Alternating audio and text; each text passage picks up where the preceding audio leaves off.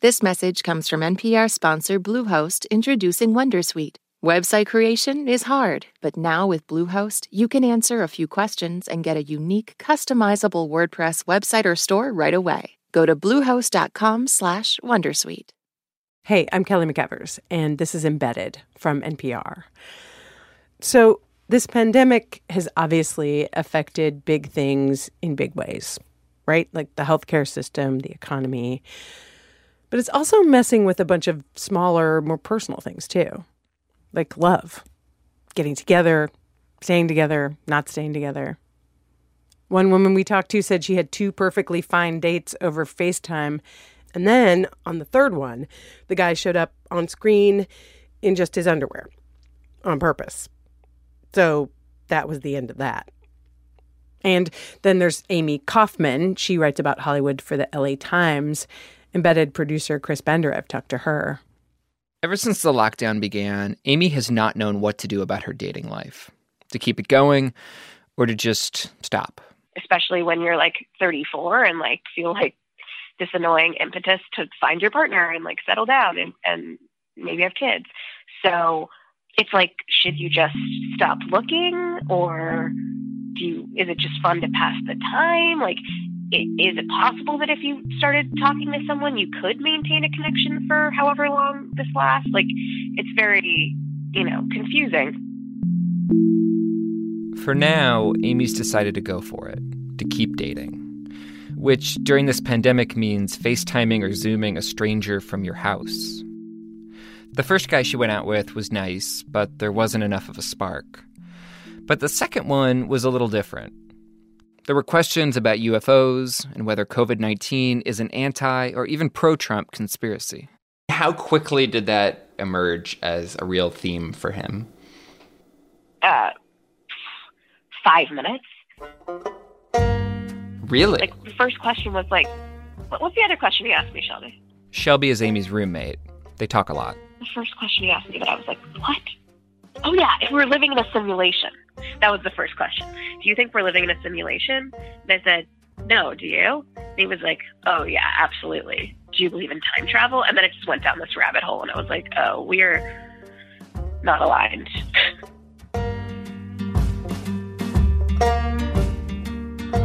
We also heard about another kind of pandemic date from Amy's roommate, the one she called out to, Shelby. She recently matched with a guy on an app, and things were going well.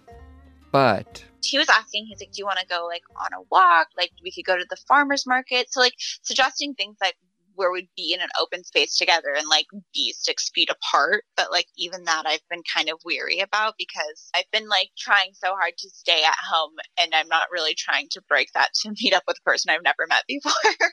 a couple days after saying no to the walk and the farmer's market, Shelby decided to get herself, and only herself, out of the house. She drove to the beach and texted the guy when she got there. He texted back to say that he could meet her in Malibu if she was going for a drive. She again declined, and they kept texting. And I mentioned to him, I was like, oh, my only downfall of this whole thing is that I didn't bring snacks with me. And he was like, oh, like, what are you craving? And I said something salty. And he was like, is there anything that you don't eat? And that's where I kind of got to the point where I was like, is he like up to something? Like, what is he doing? And I told him was, that I don't eat mushrooms. And he was like, okay, are you still in Malibu right now? And I was like, yes. What are you doing? And he's like, just hang tight for a second. Shelby texted back, okay, and waited. She says she genuinely did not know what to expect. And then a couple minutes later, he sent me an address for a restaurant that he, he's a chef. Um, so one of the restaurants that he works at, he wasn't working that night, but he called in basically an order. And he was like, on your way home, you can stop by this restaurant and there's like dinner waiting for you and your roommates for you to pick up. Like, I've known you had a hard day. I hope this like helps like put a smile on your face. Um, so I left and I picked up dinner and it was like, sure enough, like this like beautiful dinner that was like sitting waiting for us. Chicken parmesan and a salad, plus a veggie burger and fries for her roommate. Shelby thought it was sweet and creative, and it made him stand out from anyone else she'd been chatting with recently on the apps. She called him when she got back in her car, and they both decided that it was, quote, social distancing at its finest. A dinner for two that one of them can't even eat, with zero in person interaction.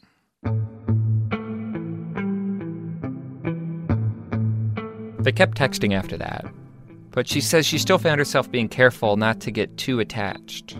There's also a part of me that's like in the back of my head, like, we don't know how long this is going to last. And like, sure, right now he's like, oh, like, oh, wait, a month to like meet you. And then like, but I'm like, realistically, like, are you going to do that? Like, because I'm sure that there are girls out there that like will come over and like hang out with you. And like, I will not do that. About a week and a half later, though, something happened. Shelby was cooking dinner, pasta carbonara, and on a whim texted a picture to the guy, who responded that it looked so good he'd trade a bottle of wine for the leftovers. And so they exchanged gifts on her front steps, maintaining a safe distance of six feet. The next night, the guy came to her door again. He brought the food this time.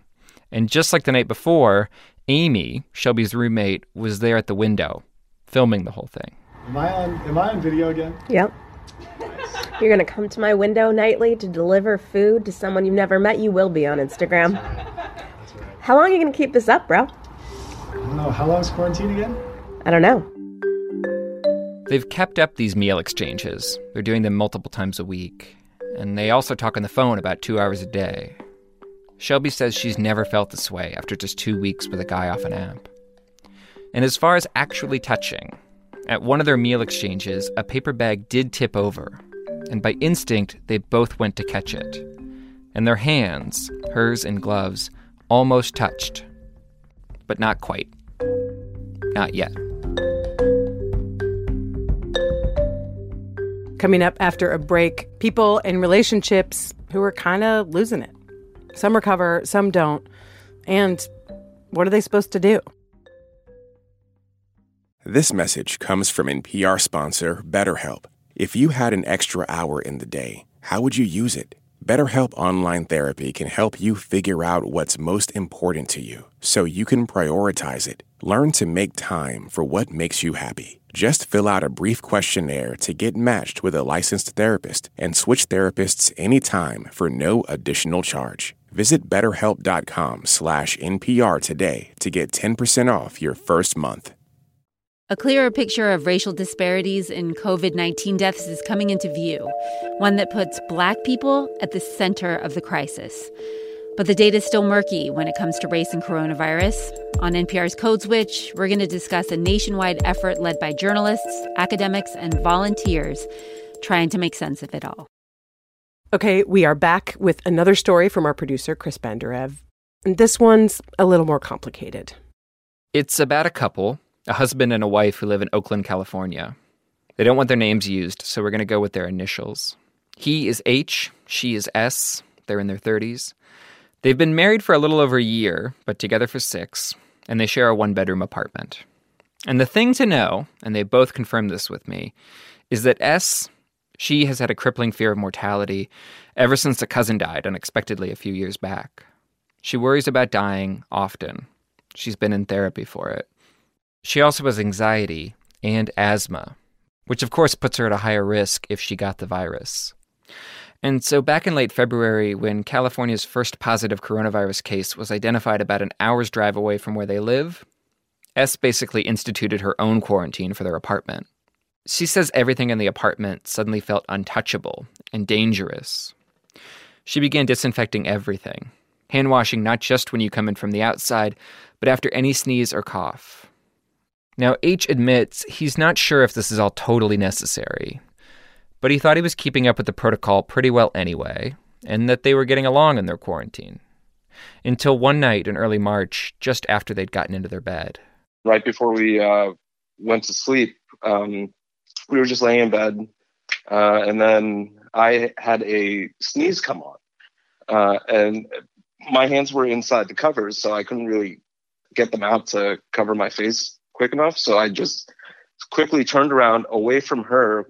She was on my right side. I turned my left side, turned around, sneezed into the bed sheets, and uh, she immediately got up and she said, "Go wash your hands." And you know, we were both like half asleep at this point, and I was just like, "I, I'm not washing my hands. I didn't sneeze in my hands. I sneeze on bed." And she's like, "I don't care. Go wash your hands."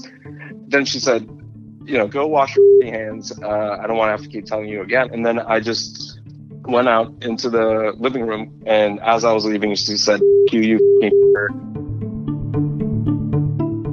H slept on the couch that night. And the next day, stuck in their apartment, both working from home, they didn't speak much. That night, they had another fight about the same thing. H said he felt smothered by her cleanliness, and S said she didn't want to have to keep reminding him to keep clean. And then she said he should just go. So H went to the bedroom and packed up his duffel bag and left. He used an app called Hotel Tonight to find a hotel nearby. But once he checked in, he realized something about his reservation. The Hotel Tonight account was linked to our joint email account.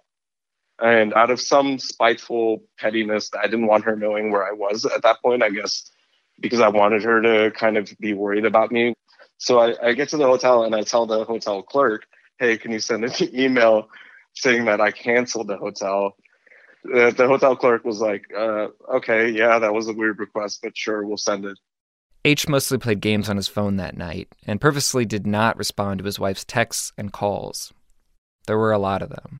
And then eventually she stopped, except one more time she said, like, are you, are you at least going to come home tomorrow? Please come home tomorrow. And I texted back, uh, yeah, I'll, I'll come home tomorrow. I'm fine. Uh, go to sleep and I'll try to go to sleep. The next morning, when he got home, his wife immediately apologized. Then he apologized. And they both say they've avoided any big fights since. But S is still really worried about catching the virus. And she still wants H to cover his sneezes and his coughs inside the apartment, even though she knows there's probably no preventing contamination from anyone you live with. It's an anxiety thing, she says. And H says that he'll comply. He says that he might not do that in normal times, when her fear of mortality seems more like an obvious overreaction to flying or driving. But we're in a pandemic. Healthy people, even people in their 30s like H and S, are dying. And other people who seem fine are walking around spreading the virus. So it's hard right now to say exactly what qualifies as being too careful.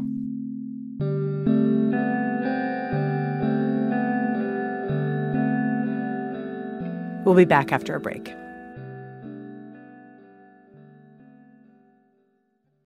Support for this NPR podcast and the following message come from Amgen, a biotechnology pioneer leading the fight against the world's toughest diseases such as cancer, heart disease, asthma, and osteoporosis. In a new era of human health, Amgen continues to accelerate the pace of change, operating sustainably and drawing upon deep knowledge of science to push beyond what's known today. With each decade, they reliably deliver powerful new therapies to patients. Learn more at amgen.com. This message comes from NPR sponsor Trane Technologies, challenging what's possible for a sustainable world. Trane Technologies is reducing 1 gigaton of emissions from their customers' footprint by 2030. See how they're doing it at tranetechnologies.com. There's no getting around it. The coronavirus pandemic has upended everything, and daily decisions made by the White House and Congress will radically impact the human and economic toll. To keep up with the latest, join us on the NPR Politics podcast. We'll cut through the noise and let you know what decisions are being made and how they affect you. Okay, we're back with stories of relationships starting, struggling, and sometimes ending during the pandemic. Hello. Hi, is this Colleen? Yeah, this is she. And uh, my husband, uh, kind of in a gray former area husband, right is right here as well. This is Ian. Did you just say we're, you're kind of in a gray area right now? Yes. not quite sure if we're allowed to say X yet or not. Ian and Colleen live in Oregon. And right when the stay at home order happened, Ian told Colleen he wanted a divorce. all I kept thinking was of all the times, like I cannot believe that he is asking for a divorce during a pandemic. This is absurd. To Ian, there was never going to be an ideal time. If he waited, what would he be waiting for? No one knows how long the world will be shut down. He's made his decision. So now Ian and Colleen spend their days forced to live together and figuring out a plan for when they're apart.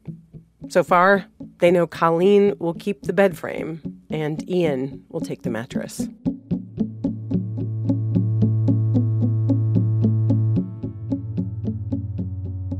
Amy lives in Illinois. She and her husband were already separated, and she'd already filed for divorce. But then the coronavirus happened. Amy heard that her husband might have gotten exposed, and she just got really, really scared. So a few nights later, he offered to bring over food. She said yes. And when he got there, she told him to just stay. There was some small part of me, I think, that got sucked back in a little bit. I got hoovered, as they say. For a minute, she thought maybe they'd get back together. He stayed for three days, and that's all it took for them both to remember we do not want to be together. They now live separately again, and when the courts reopen, they'll finish that divorce.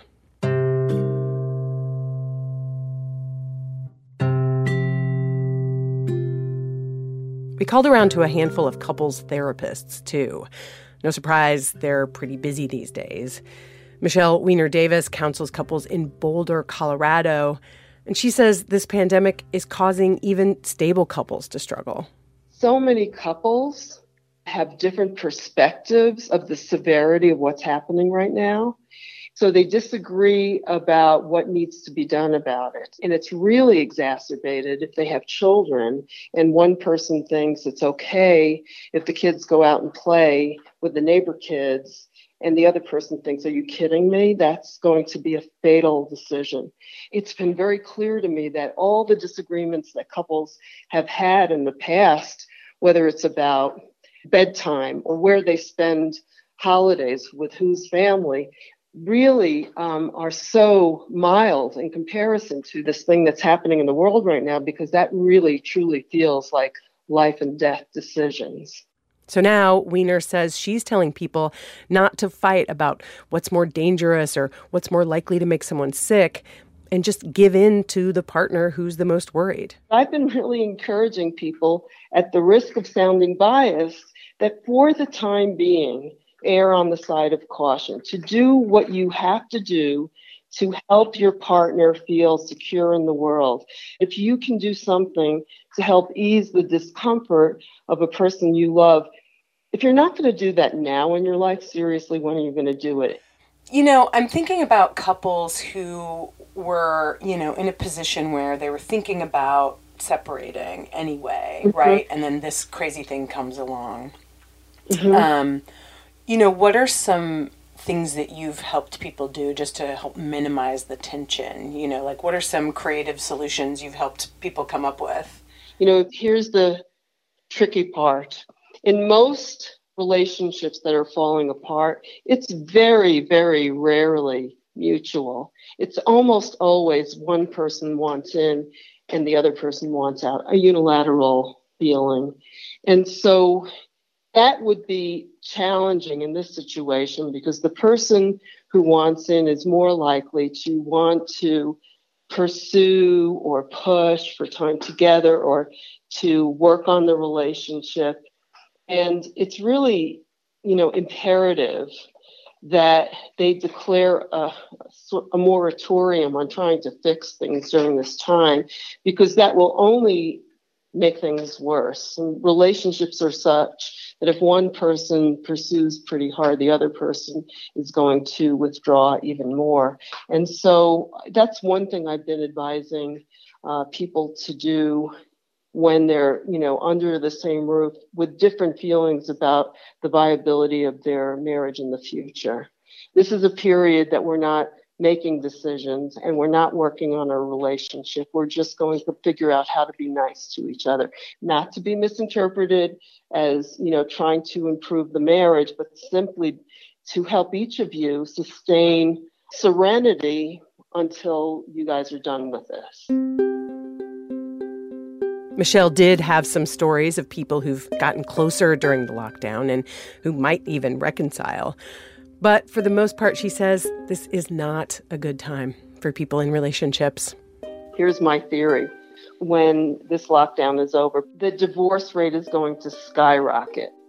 You know, these times are so trying, and I think that people are going to be reevaluating their lives and think escape feels like heaven. And it's really unfortunate because I think for so many people, there probably are solutions to the things that they feel troubled by. And the question is whether they'll be able to convince themselves not to run and work them out. I just don't know. I really think there'll be a rise in the divorce rate after this.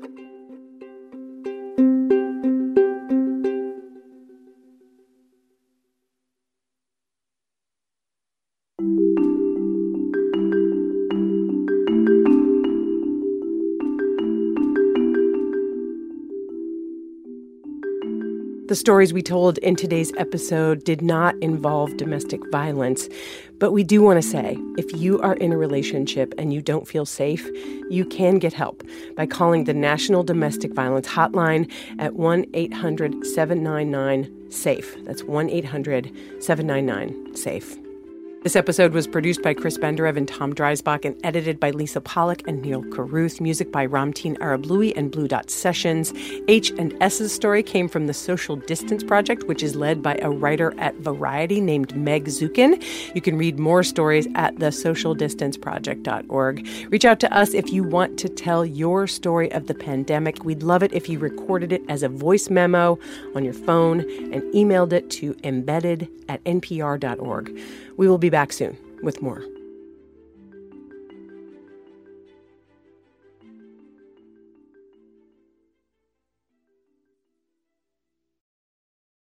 This message comes from NPR sponsor Shopify. Shopify is the global commerce platform that helps you sell at every stage of your business. From the launch your online shop stage to the first real life store stage, all the way to the did we just hit a million orders stage, Shopify's there to help you grow. Sell without needing to code or design. Just bring your best ideas and Shopify will help you open up shop. Sign up for a $1 per month trial period at shopify.com slash NPR. If you're looking for a new way to support this show and public media, please consider signing up for the NPR Plus podcast bundle. NPR Plus listeners get to unlock sponsor-free listening and bonus episodes from NPR shows like this one. You can find out more at plus.npr.org.